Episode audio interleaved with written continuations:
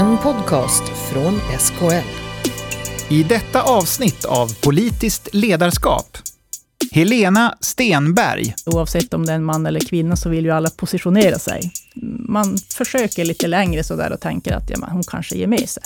Men det gör hon inte. Johanna Rickne. De har kunskap om ledarskap. Det är inte där det brister, utan där det brister är ofta stöd. Och särskilt stöd från män. Och Paul Lindvall. Åtminstone ser man ju det i sociala medier väldigt tydligt, att den här grova retoriken är väldigt kvinnofientlig och, och allvarlig. Programledare är Peter Örn.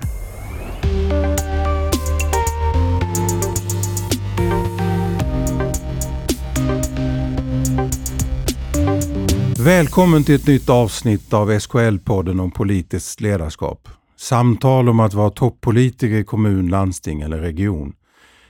Idag ska vi utforska temat att vara toppolitiker och kvinna. Ett tema med många dimensioner. Är det särskilt svårt att vara kvinna och toppolitiker? Bemöts och behandlas kvinnor olika än män? Möter kvinnliga toppolitiker andra förväntningar än vad männen gör? Kanske både negativa och positiva. Har vi spräckt glastaket, det glastak som förhindrar kvinnor att bli ytterst ansvariga för politiken i en kommun?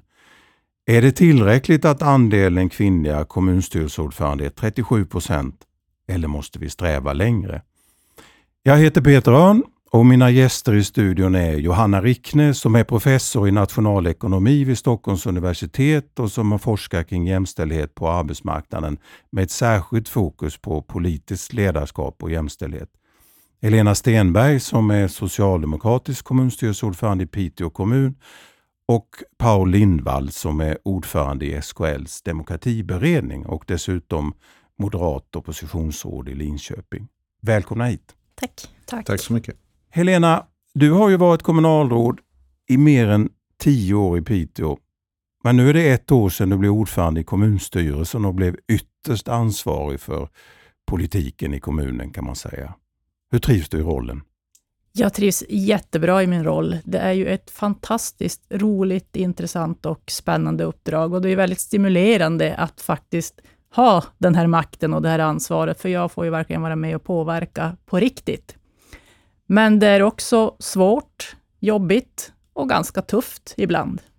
På vilket sätt är det tufft? Ja, det tar ju naturligtvis mycket tid. Jag jobbar säkert 60 timmar i veckan drygt. Jag tänker att just det här ansvaret tynger ens axlar på ett särskilt sätt när du har klivit upp i kommunstyrelseordföranderollen.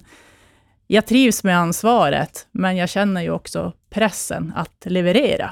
Johanna, jag funderar på en sak. I din forskning, det där med att det tar mycket tid, har du sett hur det påverkar kvinnliga toppolitiker, toppkandidater och eh, har du sett i din forskning hur det påverkar vardagen för kvinnliga toppolitiker? Nej, just det är ingenting som vi har tittat på. Däremot så har vi gjort enkätundersökningar som har mätt politikers arbetstid och det är tydligt där att jobb i den lokala toppolitiken kan verkligen klassas som det vi brukar kalla i forskningen ett extremt jobb.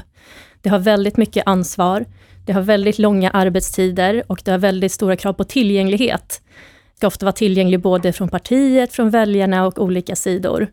Och politikerna har svarat i vårt enkät att de jobbar ungefär 60 timmar i veckan i genomsnitt och mer under kvällar och helger än jag tror många andra yrken gör.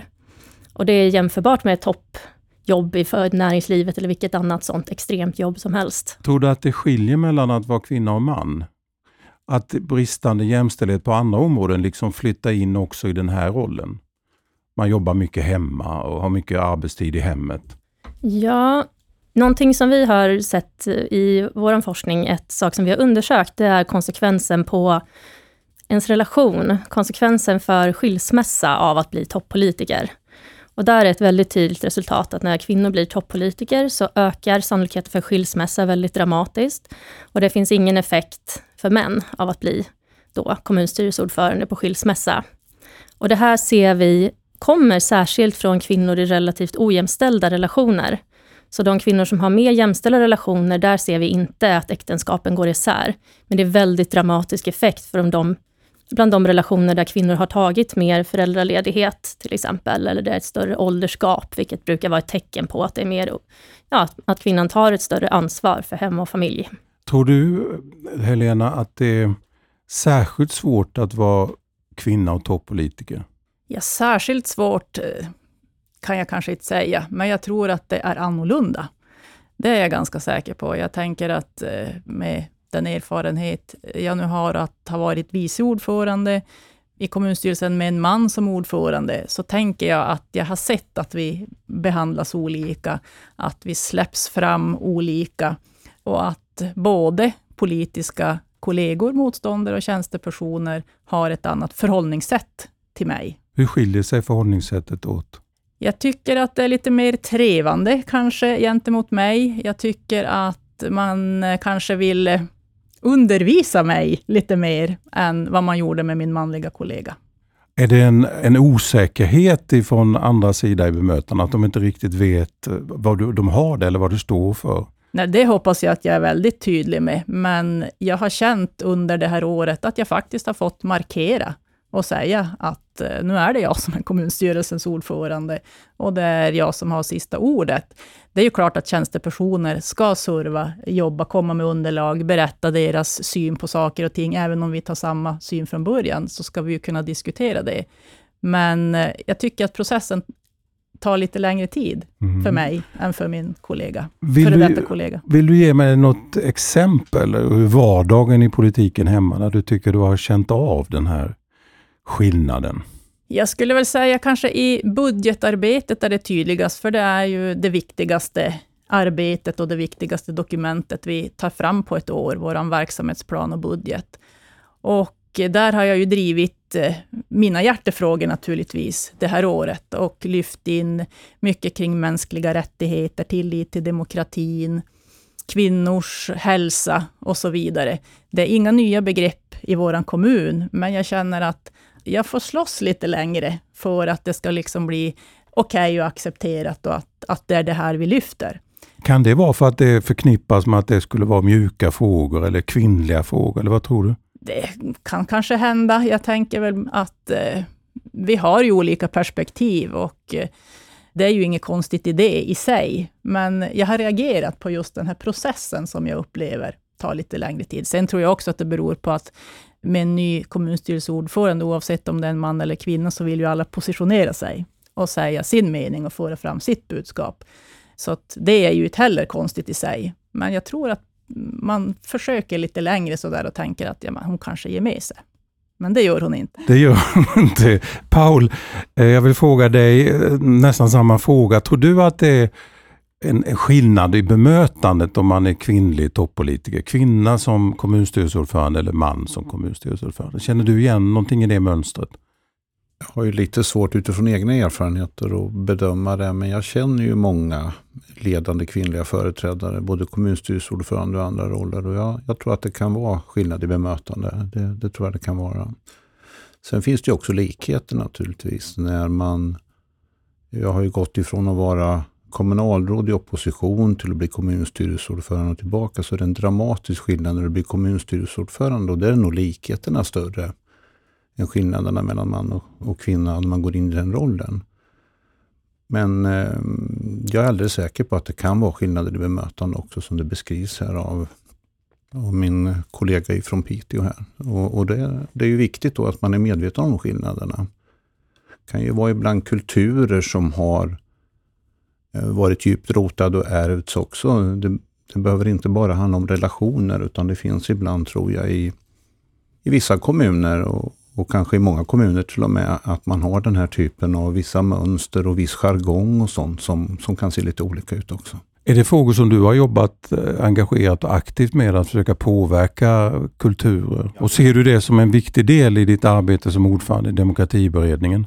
Ja, alldeles självklart så är det en viktig del oavsett om du är kommunstyrelseordförande eller ordförande i demokratiberedningen eller har ledande förtroendeuppdrag så är ju det en del av ledarskapsjobbet att så att säga skapa en kultur som innebär att man står för öppenhet och, och för den delen ska man ju ha en tydlighet i vad man vill åstadkomma och, och, och liksom ha bärande tankar kring det. Men Men det tror jag är ett arbete som måste, alla måste ha. Sen är ju den här forskningen väldigt intressant också som visar att det påverkar de privata relationerna lite olika. Och där har väl jag lite dålig kunskap, men, men, men det är väl tydligt att det är så att, eh, att de här lite mer ojämlika relationerna som ändå finns, om man ser i genomsnitt över landet mellan män och kvinnor, hur mycket ansvar man tar hemma, finns ju också en, en spegelbild av det kanske också när det gäller politiska uppdrag. Har du känt av den spegelbilden själv? Jag har haft en hustru som har tagit stort ansvar för barnen när de var mindre och jag har varit borta väldigt, väldigt många kvällar. Och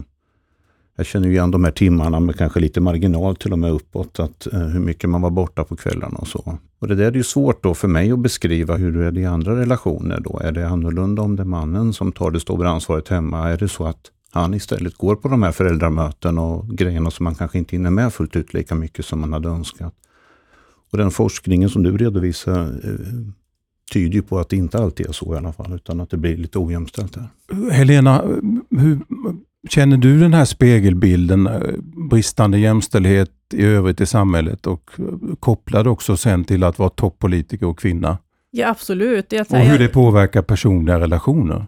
Ja, och jag sitter och tänker på bland de första frågorna jag fick när eh, jag hade valts av mitt parti till att få företräda partiet som eh, vice ordförande i kommunstyrelsen, så fick jag frågor från media hur det nu skulle gå med familjen, för mina barn var inte så stora då.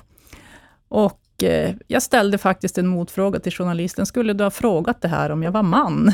Och det blev väl lite oh, dålig stämning, sådär. Och det var ju ganska typiskt då. Men det är klart att det finns andra förväntningar så sett också. Jag skulle ju aldrig ha klarat det här uppdraget om vi inte hade haft en jämställd relation. För det är ju såklart min man som har fått ta ansvar för hem och barn på ett helt annat sätt. Så är det. Finns det tid för vänskap när man är toppolitiker? Ja. Har du behållit dina vänskapsrelationer? Ja. Mm. Vad betyder de för dig? De betyder ju jättemycket. Och Eh, kanske särskilt då de som är utanför det politiska livet, som man kan få kräkas lite för ibland, eh, men också få de här andra perspektiven som är så viktigt, för att eh, det är klart att ibland så känns det som man är i den här bubblan och kommer inte riktigt ur den. Och därför är ju de relationerna jätteviktiga. Jag har några få, men de är mig väldigt kära. Hur gör du Paul för att bryta denna risk att hamna i en bubbla? Ja, en bra bok tror jag kan hjälpa ibland också och vänner naturligtvis. Men, men det handlar ju också om att hitta någon balans mellan olika värden i livet. Sen är det ju så att ibland kan det vara väldigt bra också att ha vänner som håller på med politik men inte representerar det egna partiet. Utan man, man kan ju utbyta erfarenheter och tankar. Jag var med under flera år i ett nätverk som vi hade i Östergötland och Småland där det var kommunstyrelseordförande som träffades regelbundet och då kunde man diskutera rollen som kommunstyrelseordförande och det var väldigt intressant för det var påtagligt ofta det var liknande erfarenheter. Man kunde ibland tycka att det var lite jobbigt med den egna partigruppen och lite svårt att få dem att förstå vad man hade för roll och skulle göra. Och så kom det någon ny kommunstyrelseordförande i det här gänget och så skrattade alla lite för alla kände igen den här bilden från kanske första eller andra året som kommunstyrelseordförande. Men det handlar väl om en balans i livet också. Även om det är långa arbetsdagar och arbetstider, att man också kan hitta sätt att eh, få fram andra värden i livet. Jag har min fredagsbastu som jag brukar ta och, och efter det så äter vi något gott på kvällen och sådär ihop. Så att det är för mig ett sätt att liksom koppla av lite och få in egna reflektioner och tankar också. Nu ser ju inte lyssnarna detta eftersom det är radio, men jag ser att Helena nickar instämmande. Ja, jag tänker tiden för återhämtning, att hitta det och vad det är för just mig, är ju jätteviktigt. För att eh, det är inte många timmar att spela på, så är det ju. Jag badar inte bastu, men jag har ridlektion en gång i veckan och utan det så skulle inte jag överleva. Johanna, idag riktas ju ofta och smärtsamt hot mot politiker på alla nivåer i samhället.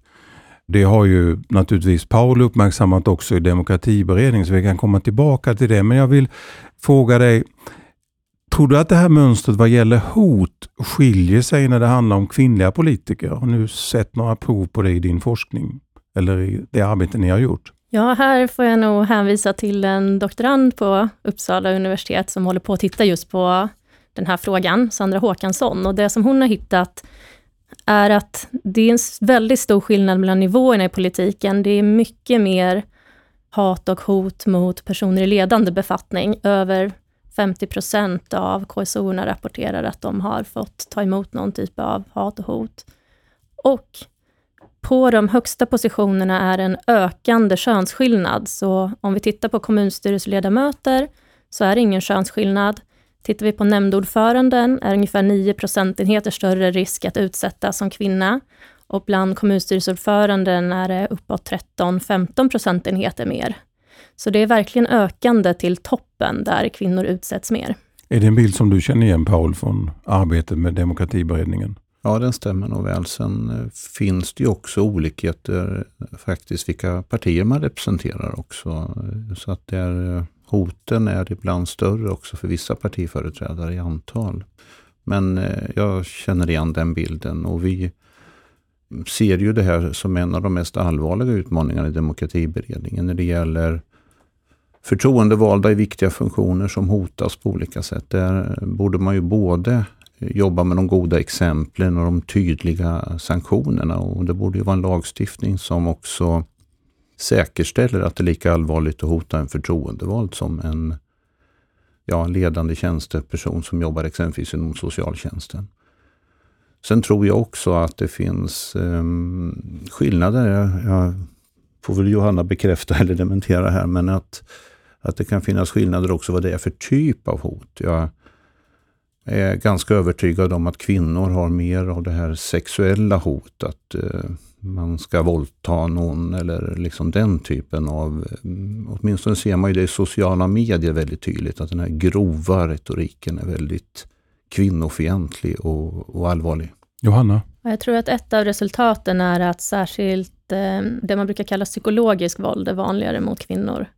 Just det här att man blir hotad eller kontaktad på olika sätt, jämfört med rent fysiskt våld, visar inte samma skillnad. Där kanske det mer är partier, som till exempel Sverigedemokraterna, utsätts relativt mycket för den typen av våld och där är det relativt få kvinnor. Du, jag såg att eh, du nickade lite bekräftande när Paul pratade om behovet av lagstiftning på det här området. Är det någonting som har vuxit fram i, i din forskning, vad man också kan göra åt det? Eller i, i det arbete du har sett? Nej, inte det som jag har... Jag tror inte att det, vi har så mycket forskning om just åtgärder och det tycker jag verkligen behövs mer. Jag tycker att det ska finnas... Nu är det många kommuner som har, tror jag, handlingsplaner för hur man ska bemöta det här.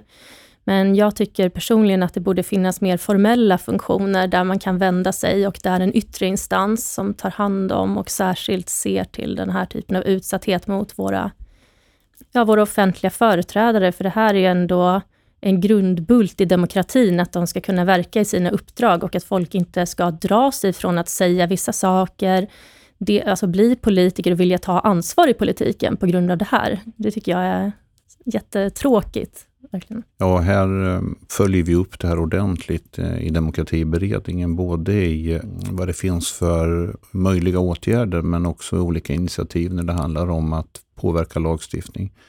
Sen är det ju också väldigt, väldigt viktigt tycker jag att varje kommun och för den delen också de olika politiska partierna agerar tydligt också så att man vet vem man ska vända sig till om man utsätts för våld och hot.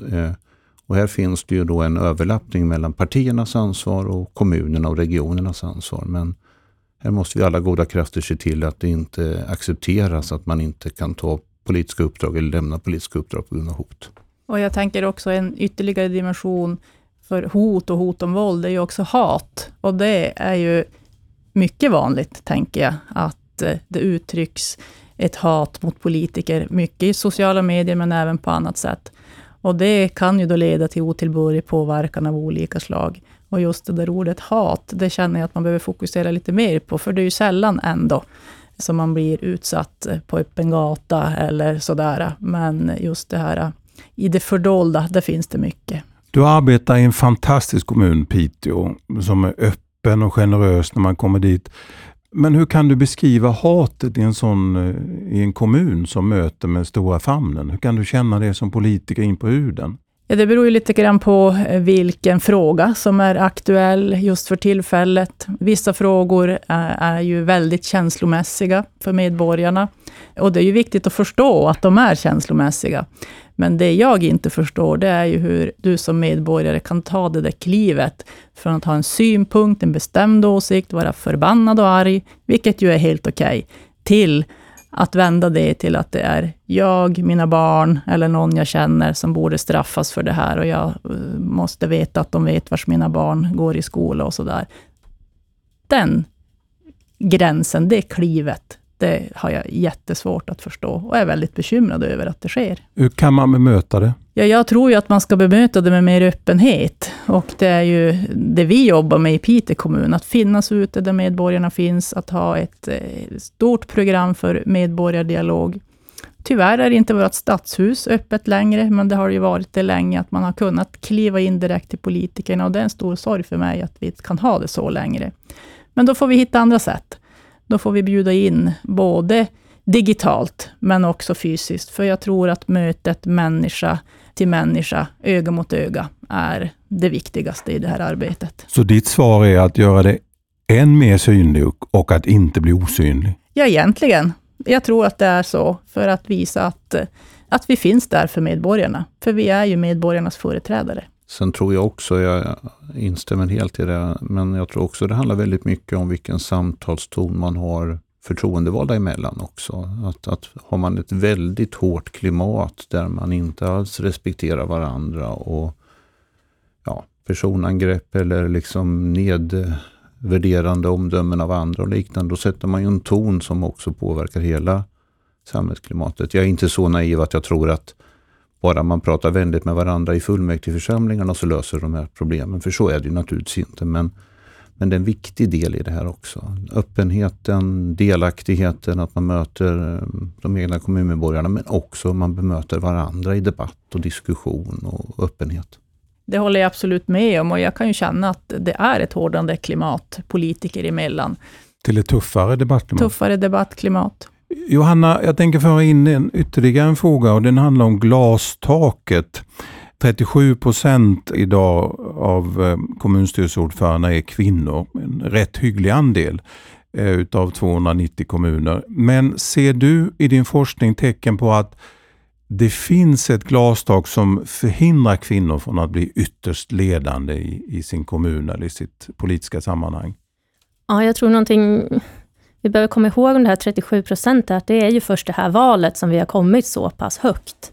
Jag tror det var runt 25 procent i förra valet och ännu lägre innan, så det här är ju inte... Det här får vi slå vakt om, så att det faktiskt fortsätter att utvecklas i rätt. Jag tror inte vi kan luta oss tillbaka nu och säga att nu är, nu är det jämställt på högre positioner, utan... Och jag tror också att det här att kvinnor är relativt nya på de högre positionerna, det spelar roll för hur man uppfattas i den rollen. Det finns mycket forskning från olika sektorer, att just när kvinnor träder in i yrken där det har varit mest män tidigare, då är det väldigt svårt att uppfattas som kompetent. Människor uppfattar kvinnor som mindre kompetenta och när de försöker säga någonting, när de försöker bestämma, så att säga, är risken att de uppfattas som otrevliga istället. Så det blir en dubbelbestraffning för kvinnor. Du har svårt att ta den här rollen just för att vi inte har haft så många kvinnor på positionerna. Det vi har sett när det gäller glastak är att det är, tar betydligt längre tid för kvinnor att nå toppen i kommunpolitiken. Och det krävs betydligt mer kvalifikationer innan kvinnor tar sig till toppen. Och det här är förenligt med det, ja, en klassisk glastaksförklaring där vi har diskriminering i befordringar till toppjobben i politiken. Kvinnor måste jobba längre, de måste jobba hårdare och vara duktigare för att nå de här positionerna. Och det är ju en bild av hur det ser ut i organisationer och företag, samhället överhuvudtaget. Där är politiken en spegling. Ja, det är nu... Eller, eller, eller, är det ännu svårare inom politiken? Ja, det är ju svårt att säga. Alltså inom privat sektor så har vi ju väldigt få kvinnliga VD. Där har det ju varit ännu svårare för kvinnor att eh, nå toppen. Inom akademin har vi också lägre än eh, antal professorer. Så men det har ju förändrats just på senare tid i politiken, så jag tror vi måste vänta lite och se om det här blir något etablerat mönster. Och också försöka följa över tid om det har blivit lättare eh, för kvinnor att ta sig upp på lika villkor.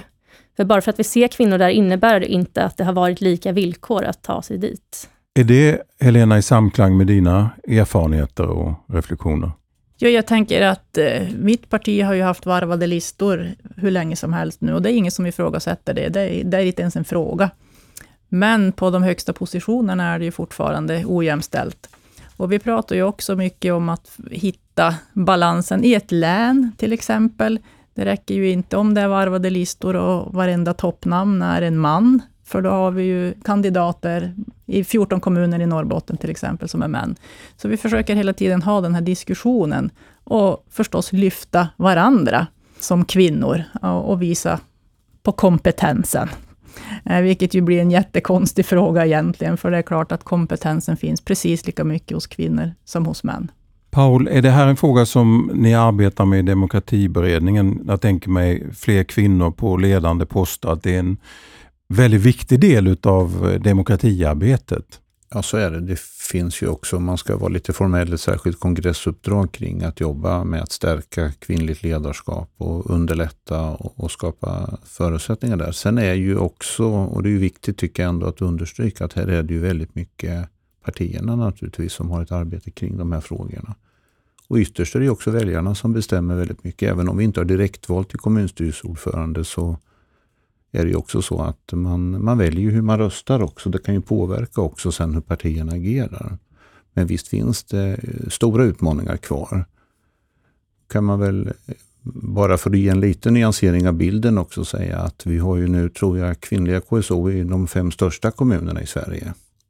Så att det, det ser väldigt olika ut också om man, om man blickar ut över Sverige i olika delar. Jag tror att kanske eh, det här bristen i jämställdhet är ju skulle jag gissa, ännu större om man eh, skulle gå in och titta på ledande eh, uppdrag inom de kommunala bolagen och ordförandeposter i energibolag och liknande. Så att det finns alldeles säkert eh, både glastak i form av att partierna inte tar sitt ansvar, men också glastak i form av att det tar betydligt längre tid att etablera sig som kvinnlig förtroendevald. Så att, eh, vi jobbar med olika aktiviteter kopplade till demokratiberedningens ansvarsområde. Bjuder in till särskilda träffar och liknande. Sen är det ju så också att erfarenheten har visat att eh, de allra flesta kvinnor ändå vill, när det är ledarskapsprogram och liknande, vill inte ha att man följer bara ett, ett kvinnligt ledarskapsprogram, utan att man, man kanske tar upp kvinnliga perspektiv i ledarskapsprogrammen istället. Mm. Helena, hur, hur, tror du att man kan arbeta med att förändra strukturer som binder oss fast vid ojämställda villkor? Ja, jag tänker att vi måste jobba på hela linjen, i hela samhället. Det här handlar ju om, om allt egentligen. Om ojämställdhet från det, det vi föds till det vi dör. Och det ju, påverkar ju politiken självklart. Och min uppfattning är ju att politiken ska gå före och visa att det är möjligt.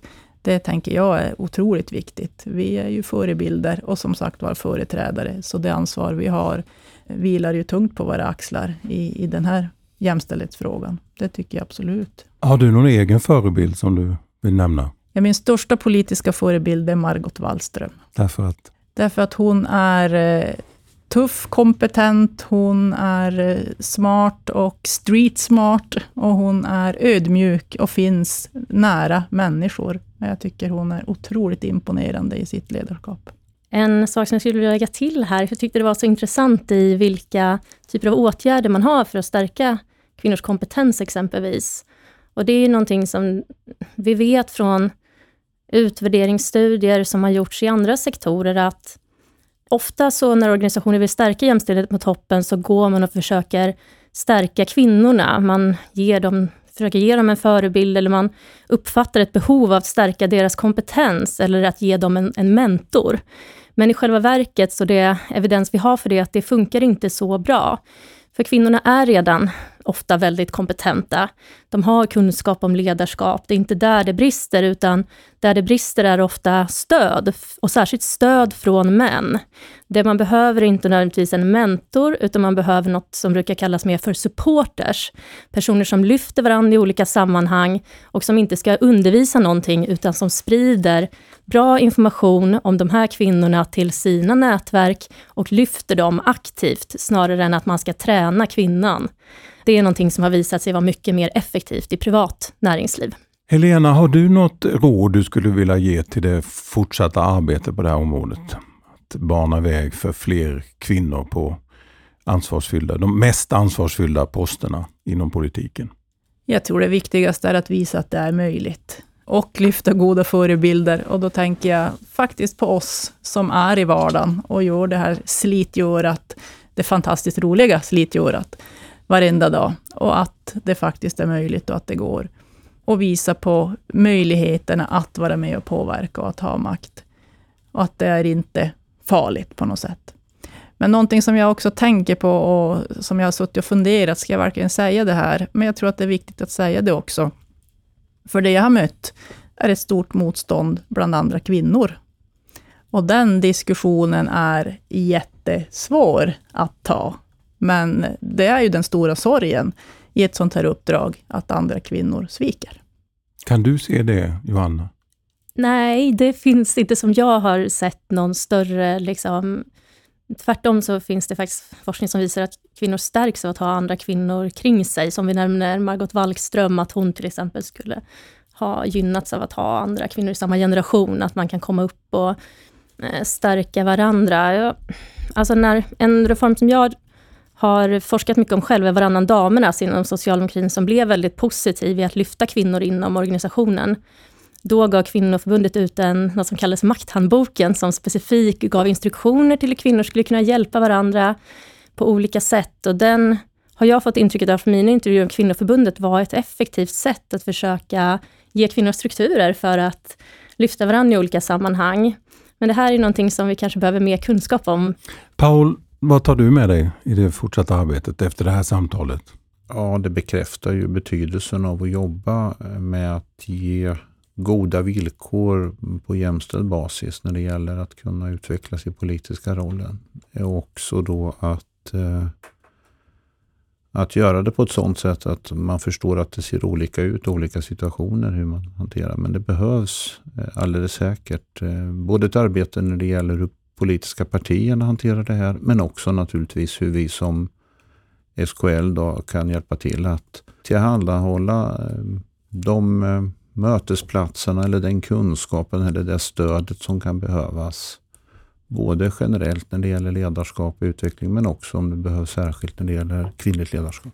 Och jag tänker också det praktiska i vardagen. Vi hade en diskussion här på förmiddagen om att möjligheten att vara föräldraledig när du är kommunstyrelsens ordförande. Det är ingen lätt sak, oavsett om du är kvinna eller man. Men jag tänker att det kan ju vara en viktig sak, att rent praktiskt bestämma att det är klart att man ska ha möjlighet att vara det. Ni har lyssnat till SKL-podden om politiskt ledarskap. Och I det här fallet har temat varit att vara toppolitiker och kvinna. Några avslutande ord. Det är ett fantastiskt slitgöra och ett roligt slitgöra att vara ledande politiker också som kvinna.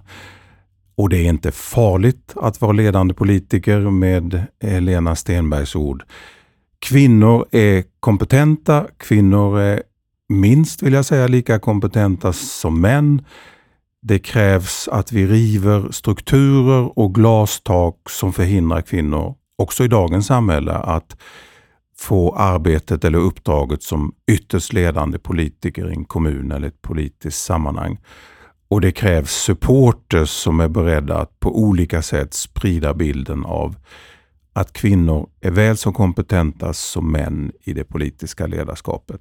Tack till dig som har lyssnat. Tack till Johanna Rickne, Paul Lindvall och Helena Stenberg som har medverkat.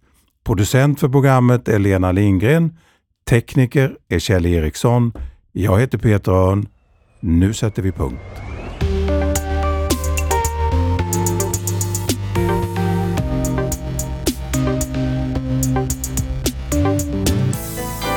En podcast från SKL.